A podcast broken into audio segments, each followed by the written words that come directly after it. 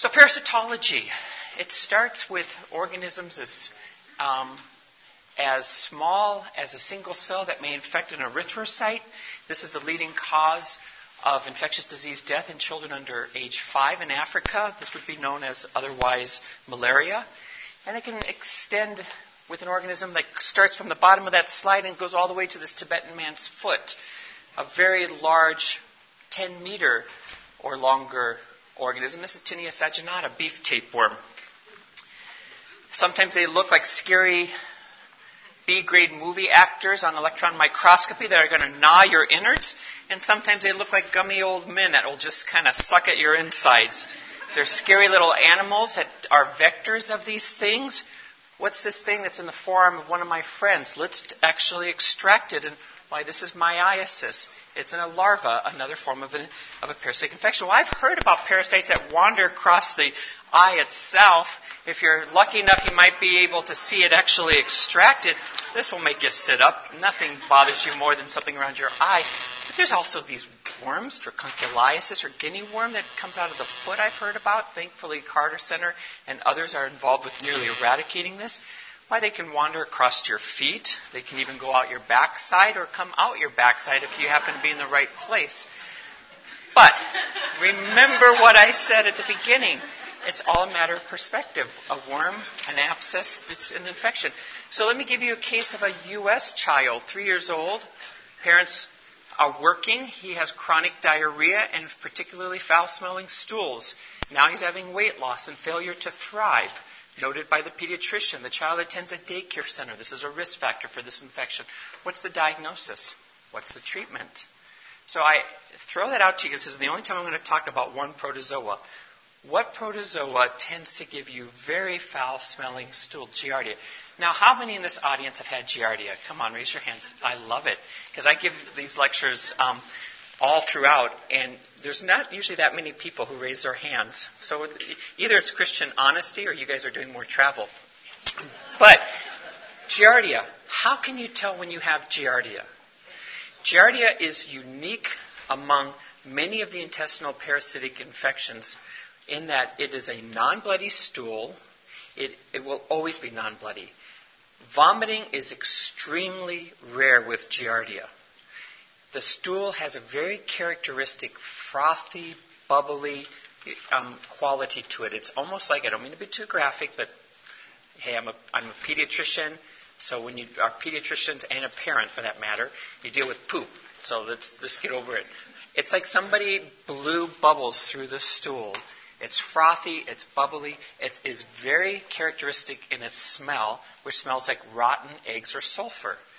Um, and so it's a protozoa, and it exists in all climates and countries. And at least half of all people who are infected are asymptomatic. I've been tested in the past and, and found to be an asymptomatic shedder of Giardia, and I've also had it and been very symptomatic with it.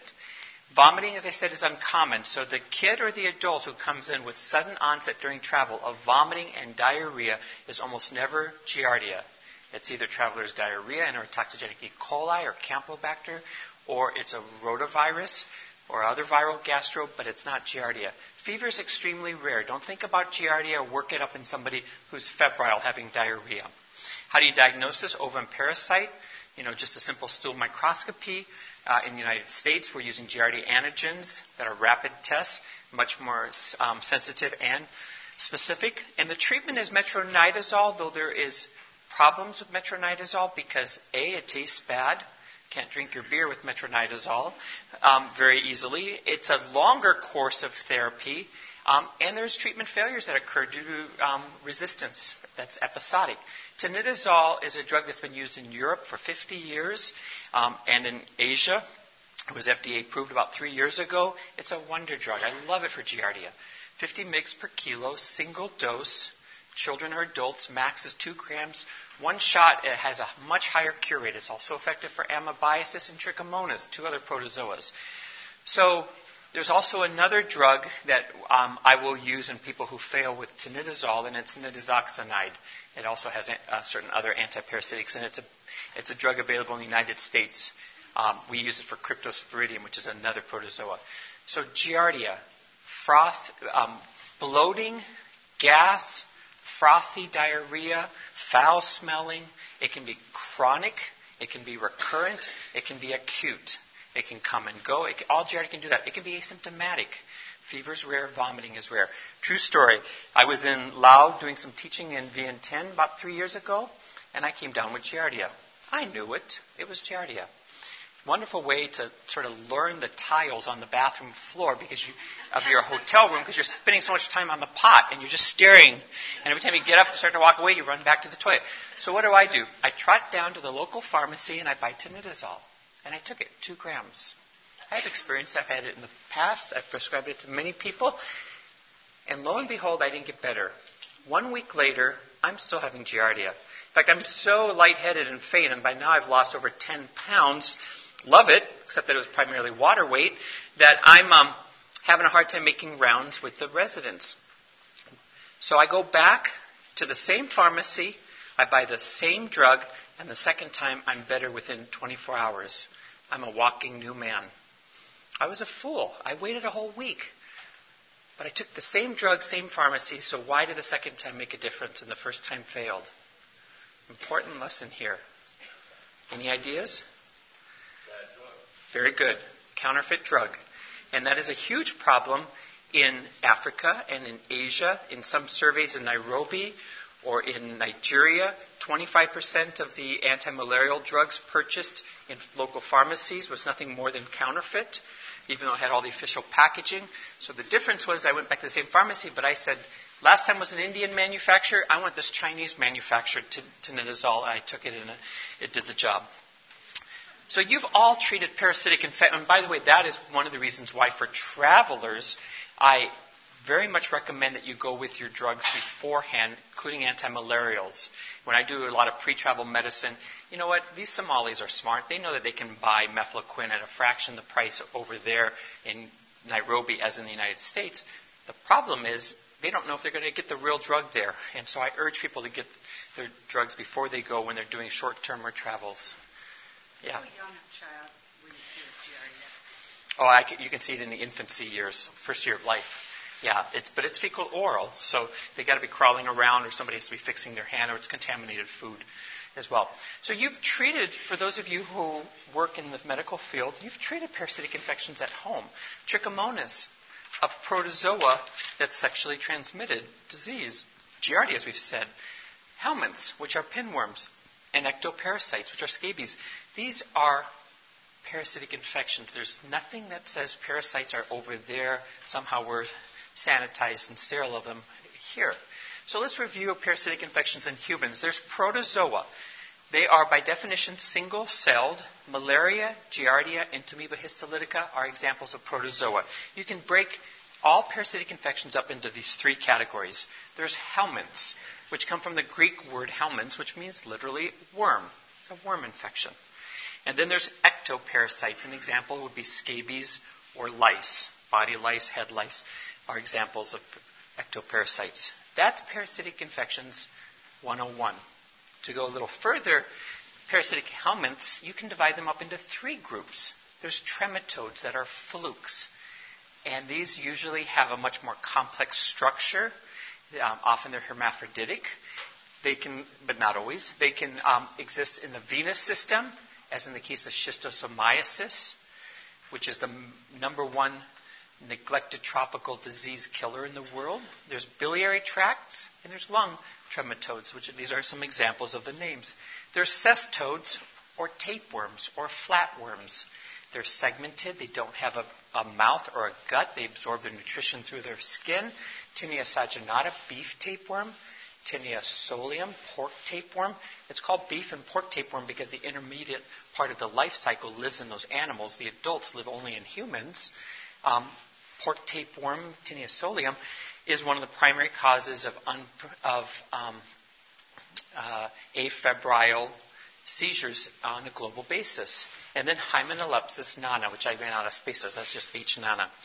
And then nematodes, or roundworms. These are intestinal in the case of the ones we're going to talk about, but they can occur in blood or lymphatics or subcutaneous, as in the case of filariasis, onchocerciasis, or loa loa, the one I showed you that went across the um, African's eyes.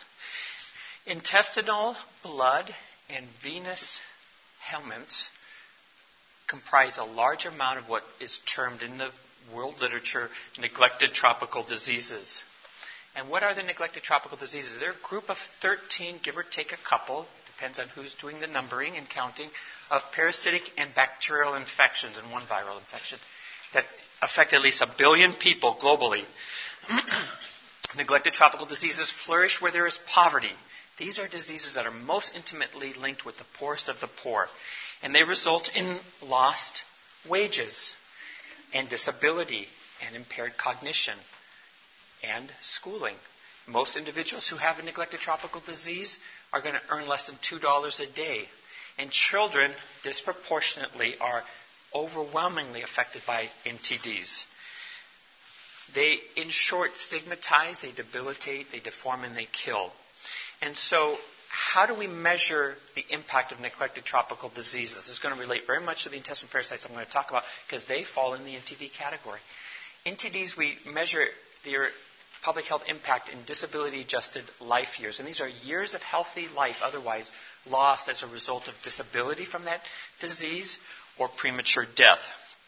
So, what's the global burden of NTDs? About 60 million people, um, sorry, about 60 million disability adjusted life years are lost every year globally due to these group of diseases. If you compare that to lower respiratory tract infections, um, pneumonia, for example, HIV, depression, diarrhea, ischemic heart disease, which is a burden of westernized countries and more so the developing world as also.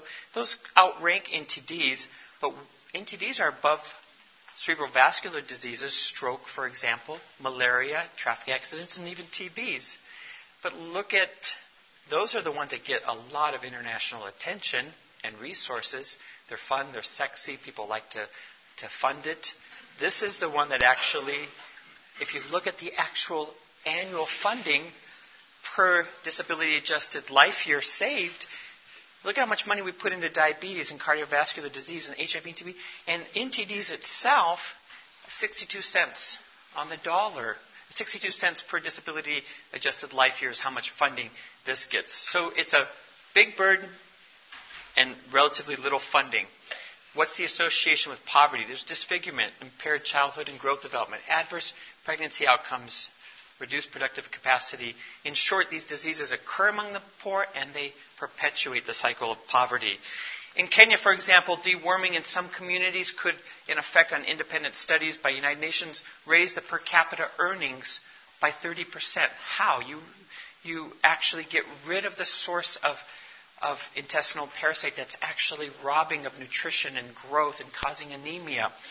Um, in India, lymphatic filariasis alone causes at least 1.5 billion loss in gross national product per year, and that was way more historically. And in Japan, one of the, the successful deworming programs of the 1950s post World War II was one important contributor to the subsequent economic boom of Japan that occurred afterwards. How it very little to, to actually um, do treatment for neglected tropical diseases. There's a rapid impact packet that consists of albendazole or mebendazole and then ivermectin and then praziquantel or DEC, and you put that together and then azithromycin, and that rapid impact packet costs less than 50 cents a year in contrast to the cost of these other drugs. So, what are the neglected tropical diseases? There's soil transmitted helminths, there's schistosomiasis, lymphatic filariasis, trachoma, one of the leading causes of blindness in the world, disproportionately affecting women and children, onchocerciasis, and then Buruli ulcer, leishmania, Chagas, leprosy, African sleeping sickness, guinea worm, which is nearly eradicated, dengue virus. So these are the neglected tropical diseases. So what we're going to talk about is the primarily the soil transmitted helminths, the intestinal nematodes. We're going to specifically talk about the global burden, the life cycle, the clinical presentation, and how you treat them review some of these anti-helminthic drugs. What are some public health interventions that people can do? And then, uh, if there's time, I'll raise that intriguing question: Are they always all that bad? These, in the pediatric world, are the common pediatric intestinal parasites. There you have them, the ones that we see. Now, there's working dogs in this world, and there are playing dogs. And this next one is going to be an, a an infection that I'm going to put more in the plain category. It doesn't cause a whole lot of problems. Let's look at this, endos- this um, video of this young woman who was being scoped. She was about 14, 12 years old. She was being scoped. And if you notice, pay attention. Here, I got to see where my laser pointer is. Can. Mm-hmm. I do have a laser pointer here somewhere, but by the time I find it, the video will be done.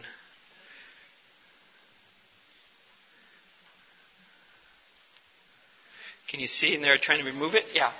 So there, there you have one that's moving. Uh, this gastroenterologist was rather intrigued by this. They were scoping this girl for other reasons. She, they thought she had intestinal tuberculosis, and they noticed this, and they managed to get it off. Uh, that's a not a very cost-effective form of treatment. but what is this? This is actually pinworms, and it's the gravid female pinworm. She lives about four to ten weeks. She measures about a centimeter in length, about a millimeter or half a millimeter wide. Nocturnally, she will migrate to the perianal folds, the perirectal folds, and she will um, rupture her uterus and expel about 10,000 very sticky eggs that will stick to the perirectal folds, and after four to six hours of oxygen exposure, there's embryonation, and then there's reinfection by you scratch your bum, you put your fingers in your mouth. These eggs also stick to bedding, and other family members are infected as well. This is pinworm. I guarantee you, in a room this size, probably 15% of you had pinworm as a child, maybe more. Maybe some of you have it right now and you just don't want to admit it. You know, there are two different personality types in the world. There's the relaxed anal sphincter and there's the tight anal sphincter. And unfortunately, both are infected. Your relative sphincter strength does not influence whether this worm can come out and lay her eggs. So, if you have pinworm, there's no eosinophilia. The treatment is exceedingly simple. One dose of either albendazole or mebendazole. Pick your drug. There's no resistance to mebendazole. You repeat the dose in two weeks because the drug kills the adult one. If there's still eggs, there could be opportunity for reinfection and larvae to hatch and to repeat the cycle. So two weeks later, you eradicate any new um, repeat infection. And then if there's family members that are all sharing in the same room, I usually will treat the other children. And oftentimes overseas, there's so much cohabitation, you try to treat everyone. Okay? So that's pinworm. That's the plain dog. But these are the neglected tropical diseases ascariasis or roundworm, trichuriasis or whipworm, and hookworm infection. I refer to them as the unholy trinity, um, these three, because why? They result in tremendous amount of stunting, anemia, loss of IQ, and diminished school performance. It's, it's, estimated that those three worms alone result in 200 million years of primary schooling loss globally because kids are too sick, too weak, too growth and nutritionally stunted from these infections to actually get to school. What's the global prevalence estimated with these geohelminths? And you're going to hear the term geo, meaning dirt and earth. You're going to hear soil transmitted helminths. You're going to hear soil transmitted nematodes. It's all the same. The global prevalence, about 800 million, close to a billion people affected with ascariasis. Trichuriasis or whipworm is about 600 million and hookworm is just a hair underneath that, still over half a billion people. The infection rates and burden of disease are greatest among poverty and poor sanitation. Do I sound like a broken record here? So, the average time when you shed these eggs to where they become infective in the soil is three to four weeks. And they're cycle of infection occurs either through consumption of contaminated soil with eggs in it, as in the case of Ascaris or Trichuris, which is whipworm, or through skin penetration. We'll review the life cycles. So, all three of these, and for that matter, strongyloides, which I'll talk about at the end if I have time, all of those require a cycle of human host shed in the stool, being in the soil, embryonating, becoming infective, and then repeating. What's the implication? There's no human to human transmission with any of these. You're not going to get these infections by sharing a bathroom with your friend who had roundworm. The, set, the general facts about these soil transmitted helminths, there's frequently nonspecific symptoms, and they become asymptomatic as the worm burden becomes large. Majority of those people who have the infection are not going to be symptomatic. Those who live in conditions of poverty with highest burdens, they're the ones that are symptomatic. at which time you start to have weight loss, GI discomfort. Acute diarrhea is actually quite an uncommon presentation for these infections. And fever is very uncommon for these. There's also a principle of polyparasitism. If you have one, you likely have more than one. Lastly, there's a tropical and subtropical predominance to these, and they don't multiply in the host, with the exception I've given you only three of the intestinal parasitic infections I know, excluding protozoa, um, of the intestinal worms that actually can re- complete their entire life cycle in the, in the human and never have to leave you, i.e., there's, there's actually no end to potential length of your infection. But in every other circumstance, the infection is limited to the lifespan of the worm unless there's ongoing reinfection that occurs. And so, what's the lifespan of all of those soil transmitted helminths I just referred to? One to seven years, depending on which one we're talking about. What that means is if you were raised as a child in Niger and you come to the States and you were a dirt loving, ground eating, um, crawling all around child, and you've been in the States for 10 years, not, I don't even need to screen you for those soil transmitted helminths. I would probably screen you for strongyloides if you had eosinophilia, but I don't need to screen you for the other things because you've already cleared your infection. There's no opportunity for ongoing reinfection that's occurring in the States, partly because of temperature, climate, partly because of sanitation. So, what is the parasitic prevalence in, of these things? This was a, a colleague of mine did this study in, in this one village in Guatemala. And look at Ascaris, Trichuris, hookworm, and strongyloides, and the prevalence by age group here of 80% plus had Ascaris, 60% or so had whipworm, Trichuris, or Trichuris, and hookworm was still very common as well, about half of them. Strongyloides was lower, but that's a very much harder one to diagnose. So we're going to talk about these individual ones. Ascaris, roundworm, this is it. It's the largest of the nematodes. It gets up to 40 centimeters long. It infects the cell. It um, lives as an inhabitant of the small intestine, primarily the jejunum. There's an obligatory extraintestinal migration to its life cycle, during which time you have eosinophilia, and after that you don't have eosinophilia unless there's ongoing continual infection.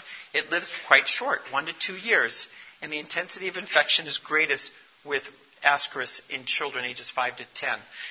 Let's review the life cycle because this is a principle here. If I can find my, my laser pointer again.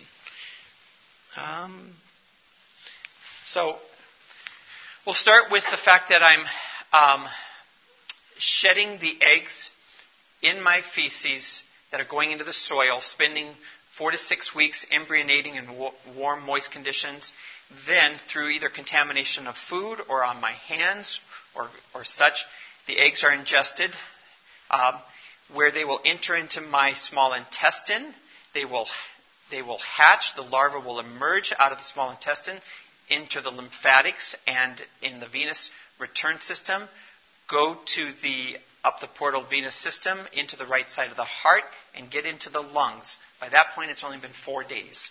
In the lungs, they will go through another process for about a week of molting and development, and then the larva will hatch, rupture out of the alveoli or out of the um, capillaries of the lungs, get into the alveoli, migrate up. You don't even know it. You don't feel it up the bronchoepith- um, bronchotracheal tree over the epiglottis. You'll swallow it. It will get back into the intestine, and now it's the adult, and it spends the rest of its life there. As an adult, it's not going to cause eosinophilia during this, this period of a time that lasts about a week is when there is going to be eosinophilia, and there may be a transient pneumonitis in the lungs as well. So, this is Junior. This is a patient I, I took care of in Peru. This is Junior. This is teenagers. This is mom and dad. Different sizes by the time it's in the GI tract. The female Ascaris is the most prolific egg layer of any nematode or helminth that you'll ever come across. She will lay, for her one to two year lifespan, 200,000 plus eggs per day her entire life. These eggs are incredibly They live an average of six years. They survive dehydration, chlorination, desiccation, you name it. They can live a long time. They could actually survive a Minnesota winter, freeze and thaw. Seriously. Um, but people aren't defecating, that I know of, at least in Minnesota, in the soil with ascaris. So we have interrupted this um, cycle. In medicine, there's a term called the prepatent period.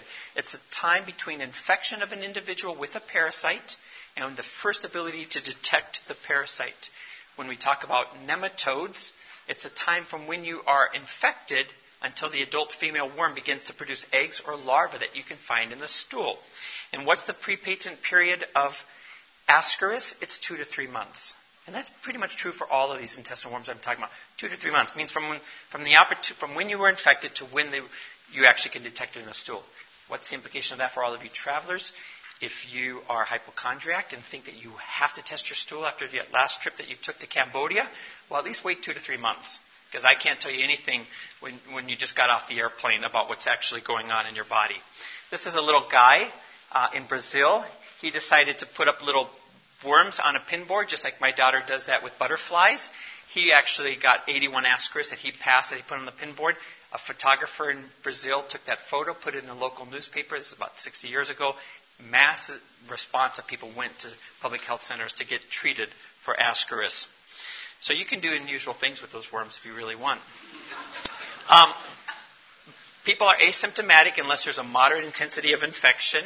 There's the larval phase. We talk about the adult phase. And the adult phase is going to result in nutritional malabsorption and impaired growth, mild abdominal discomfort, and as it gets larger and larger, the burden of infection, particularly in children, they can start to develop small bowel obstruction. As few as 60 worms can result in a small bowel obstruction in, in children where there's this bolus of worms. Um, and it can also result in volvulus as well.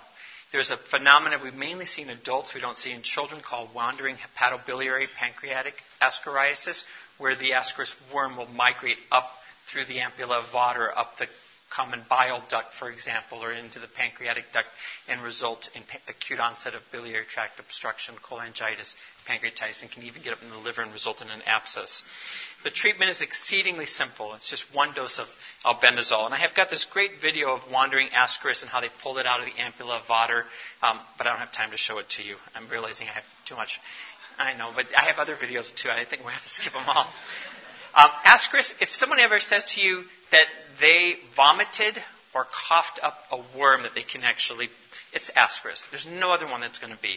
This was an 83 year old chemotherapy patient in um, South America who, on chemotherapy, had nausea, vomiting, and passed and vomited up this worm.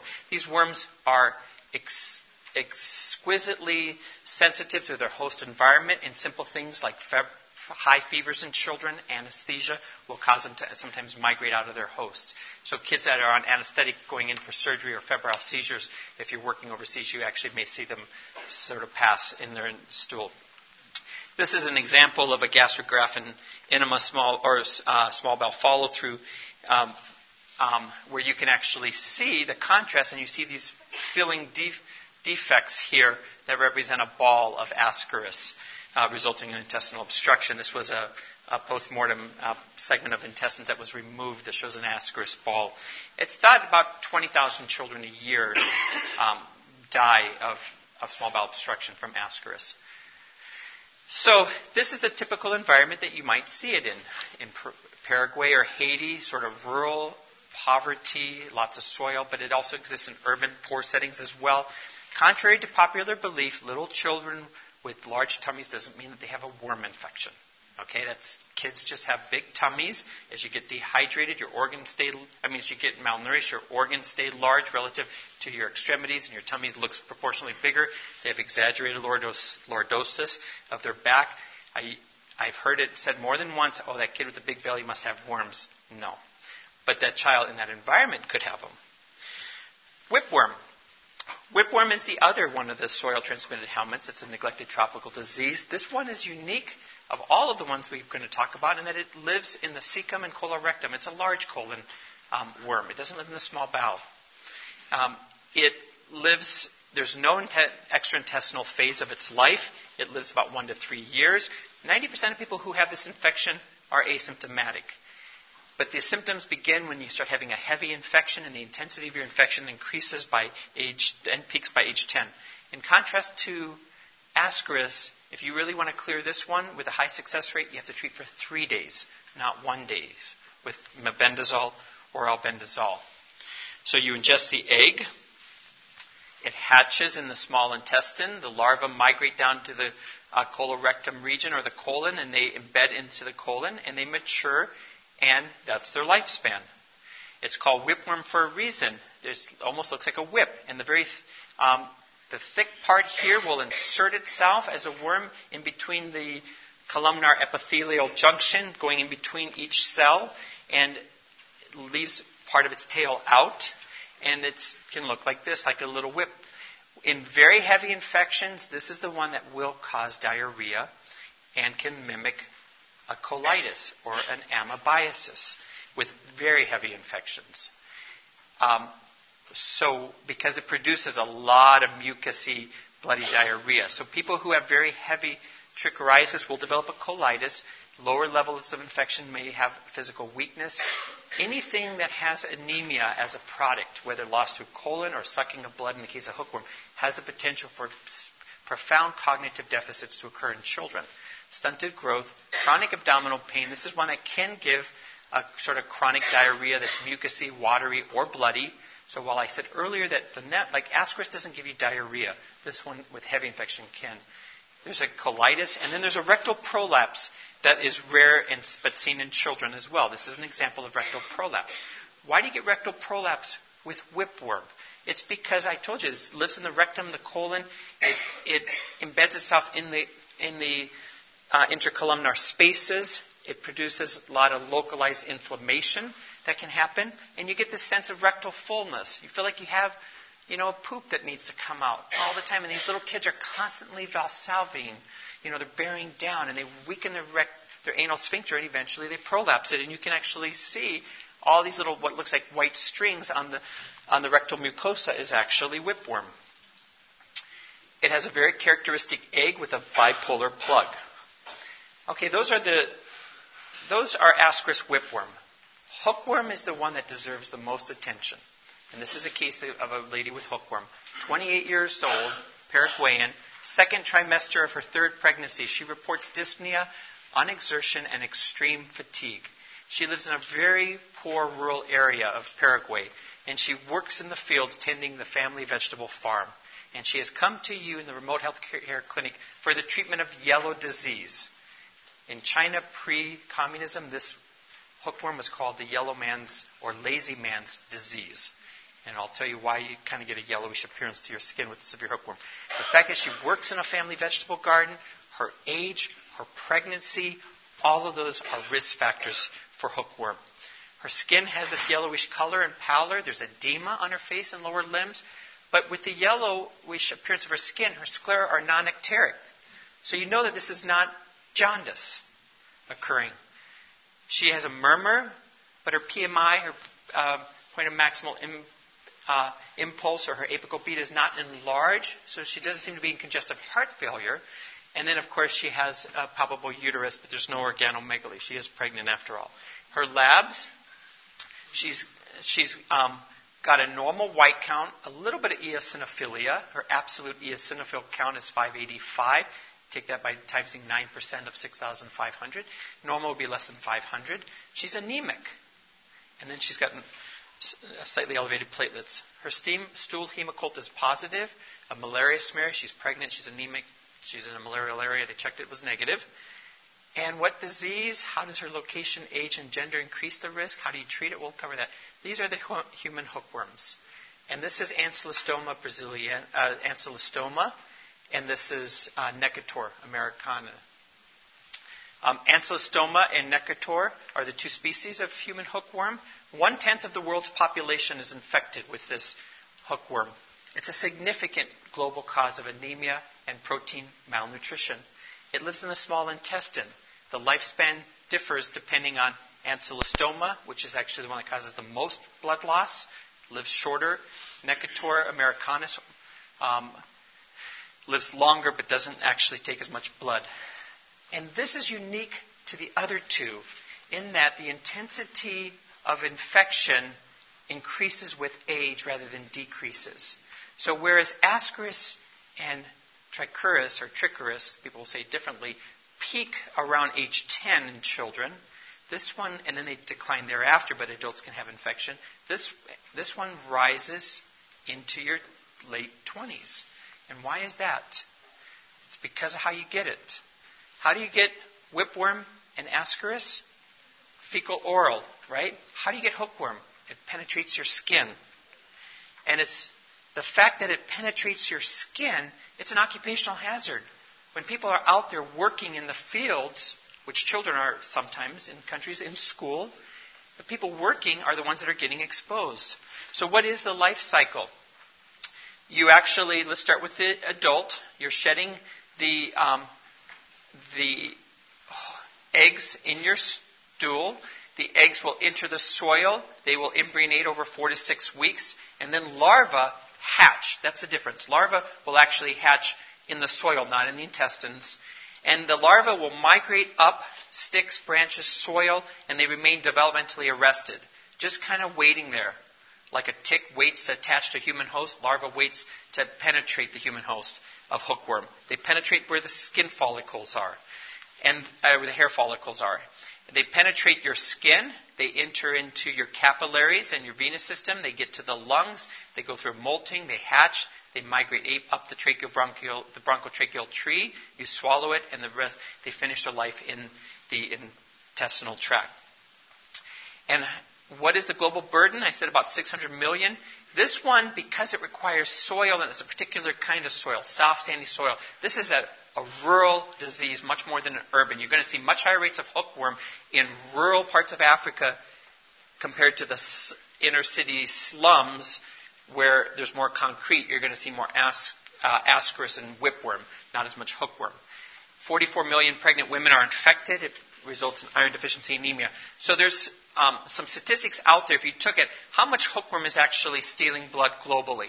And if you took all the people in the world that have hookworm and how much blood is being lost, you could take a city like Austin, Texas, and take everybody that lives in Austin, Texas, and take all of their blood, the whole city, everyone's blood, remove it. That's how much blood is being lost on a global basis every day with hookworm. So what does it do? It attaches to the small intestine. It has a grinding plate. It, it using negative pressure, will suck a plug of um, mucosa out of the intestines, and then it will transit blood out through its intestinal tract. This is a side view of it. And while it's sucking blood off of the mucosa of your small intestine, it's producing hemoglobinases, anti-clotting factors, anti-platelet factors. Um, and it can suck one worm anywhere between 30 and 200 microliters, 0.2 cc's of blood per day per hookworm, with the resultant intestinal blood loss and iron deficiency anemia that happens. This is what it would look like in situ. There's about one centimeter. These worms only lay a fraction, less than 10% of the amount of eggs per day that Ascaris does. And its clinical features with a primary infection, if you've never had it before, you'll get a ground itch where it penetrates your skin. You get abdominal discomfort, diarrhea. As few as 40 worms can result in iron deficiency anemia, extreme fatigue, missed schooling, lost wages. This is the bad player. This is what the egg will look like in your stool. And so why do you get kind of yellowish appearance? Well, A, you're losing lots of blood, so you're anemic. B, you lose a lot of protein because even after those worms die, all of the attachment sites where they were at remain necrotic and ooze protein. And so you lose a lot of blood protein as well. And in fact, it can mimic uh, kwashiorkor in a really severely infected child. They can just be edematous and and weak as well. They have a protein losing enteropathy with heavy, heavy infections. And who's at risk? Women and children. At baseline, they have the lowest iron stores. Children are at risk because with the anemia, they have cognitive deficits and intellectual retardation. There's a very high association between your, your level of anemia and your subsequent IQ as a child. Physical growth stunting, and then pregnant women as well, because they have ongoing issues already of, of puberty, menstruation, and pregnancy. Women who have heavy hookworm infections have lower birth weight babies, higher infant mortality rate, and higher maternal mortality rate. And this is just to give you an idea if you look at the eggs per gram of feces and you count them, so you're doing a quantitative analysis on how many eggs are being shed as a proxy for what your level of hookworm infection is. When you start getting up to around 8,000 eggs of hookworm per gram of your feces, that represents more than 10 milligrams per gram of feces of blood, fecal heme, present. And that is more than double the daily intake that's required for adults and children to maintain iron. So you're already losing twice the iron rate of the median recommended um, iron requirement. And what's the effect of that on IQ when you control for all other variables, including socioeconomic factors? Heavy hookworm infections result in a median loss of IQ of about 14. I don't know about you, but I'd love those 14 points back in my brain. So it is a significant cause of um, cognitive deficits. When you deworm someone um, periodically, you can have a tremendous resultant improvement in their growth curve, as is in this child who is being periodically treated for soil transmitted helminths. How, how often is frequently? Every six months. So we're going to end up on some public health stuff here. Um, morbidity control through worming. And WHO in 2001 adopted a resolution aimed at deworming 75% of all at risk school children by age 2010. What was the goal? Improved iron stores and hemoglobin status, improved cognitive performance and educational achievement, reduction in school uh, absenteeism. People who have heavy hookworm infection, by the way, have a 40% reduction in their earning capacity because they're so weak they don't work well, they don't earn. Um, reduction in, in, community health transmission, and women in their second and third trimester were recommended to be also dewormed in areas of heavy infection for any of these soil transmitted helminths uh, because of the risk of maternal anemia, birth weight, and infant mortality. So, how do they do? 2001, 75%. In reality, by 2009, there had been an achievement of 31% of global children ages 1 to 15 who were getting preventive chemotherapy for these soil transmitted helminths. So they missed the mark by a long ways. Well, what are the drugs that we use to in- treat intestinal nematodes?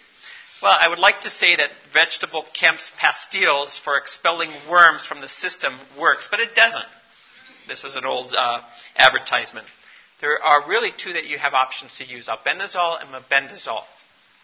They block a beta tubulin structure and assembly in the worm. They inhibit the glucose uptake in the worm, and usually the death takes days after you get it. It takes a few days. I got a great videotape footage of a person that we spotted the worm in the small intestine, treated him, and then five days later, it's moving really slowly near the end of death, and they actually took it out through endoscopy purposes. But again, you don't use endoscopy to get rid of these worms, you just treat them.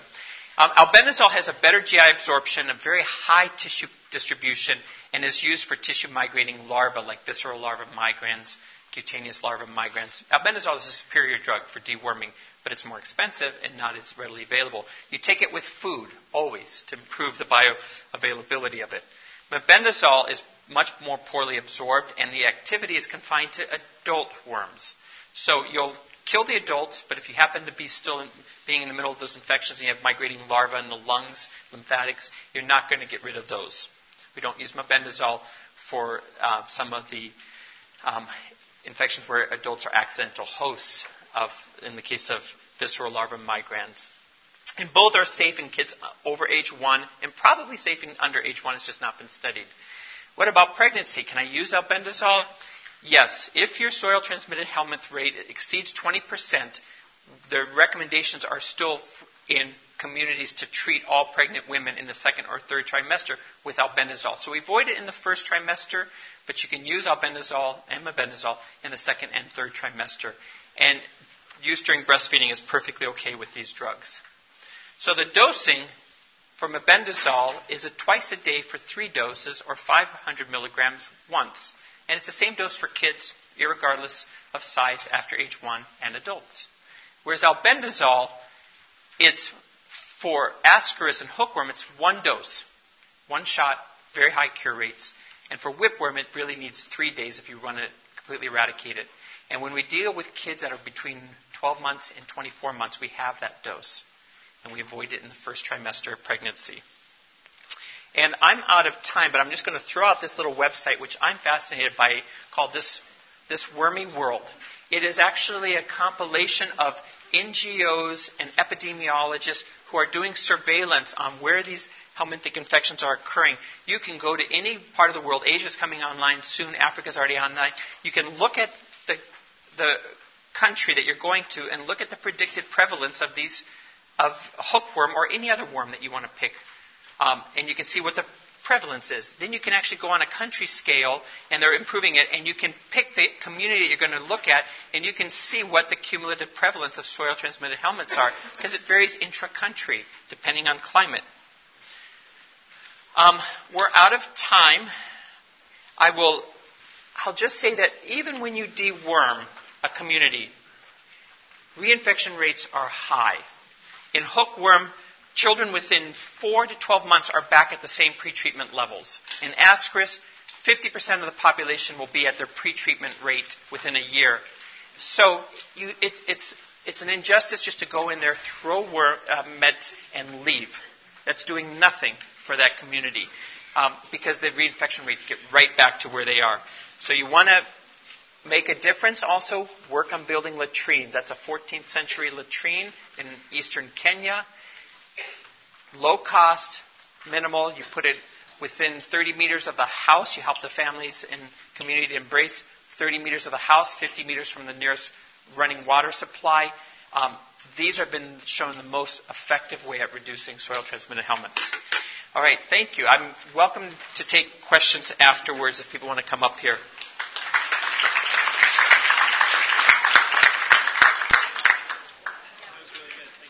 Thank you.